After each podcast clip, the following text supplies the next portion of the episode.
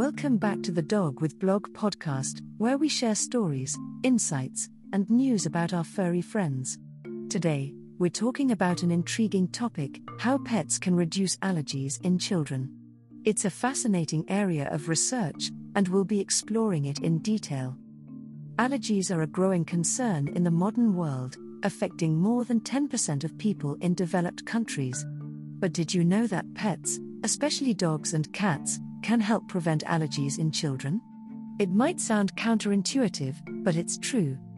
Recent studies have shown that children who grow up with pets have a lower risk of developing allergies and asthma later in life. One reason for this is the so called hygiene hypothesis the idea that exposure to bacteria and other microbes at an early age can help build a strong immune system.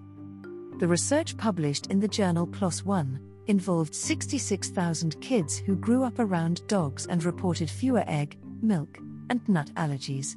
While those with cats were linked to fewer egg, wheat, and soybean allergies.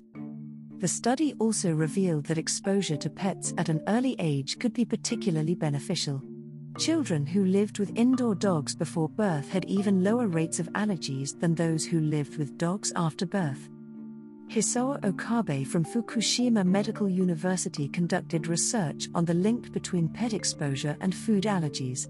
The researchers analyzed data from a nationwide survey of Japanese children aged 3 to 6 years old, conducted in 2017 and 2018.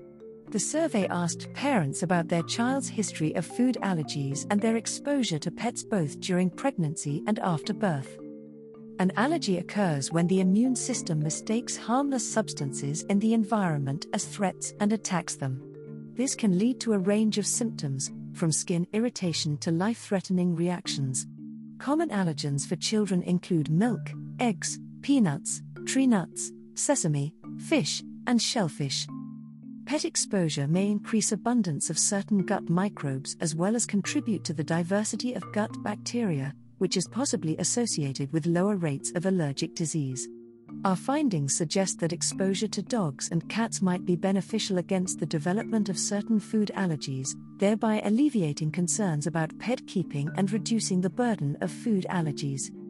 While the link between pet exposure and food allergies is not yet fully understood, one theory is that pets may alter infants' microbiomes and protect them from developing sensitivities.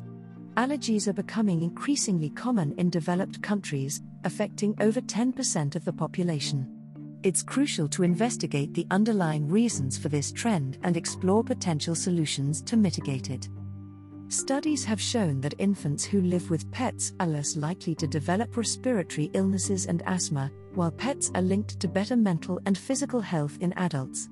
Adopting a furry friend could have a positive impact on the health of the entire household.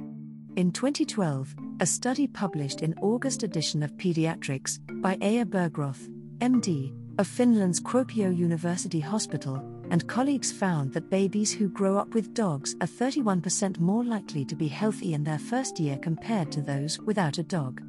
On the other hand, kids from homes with cats are 6% more likely to be healthy than those in cat free families.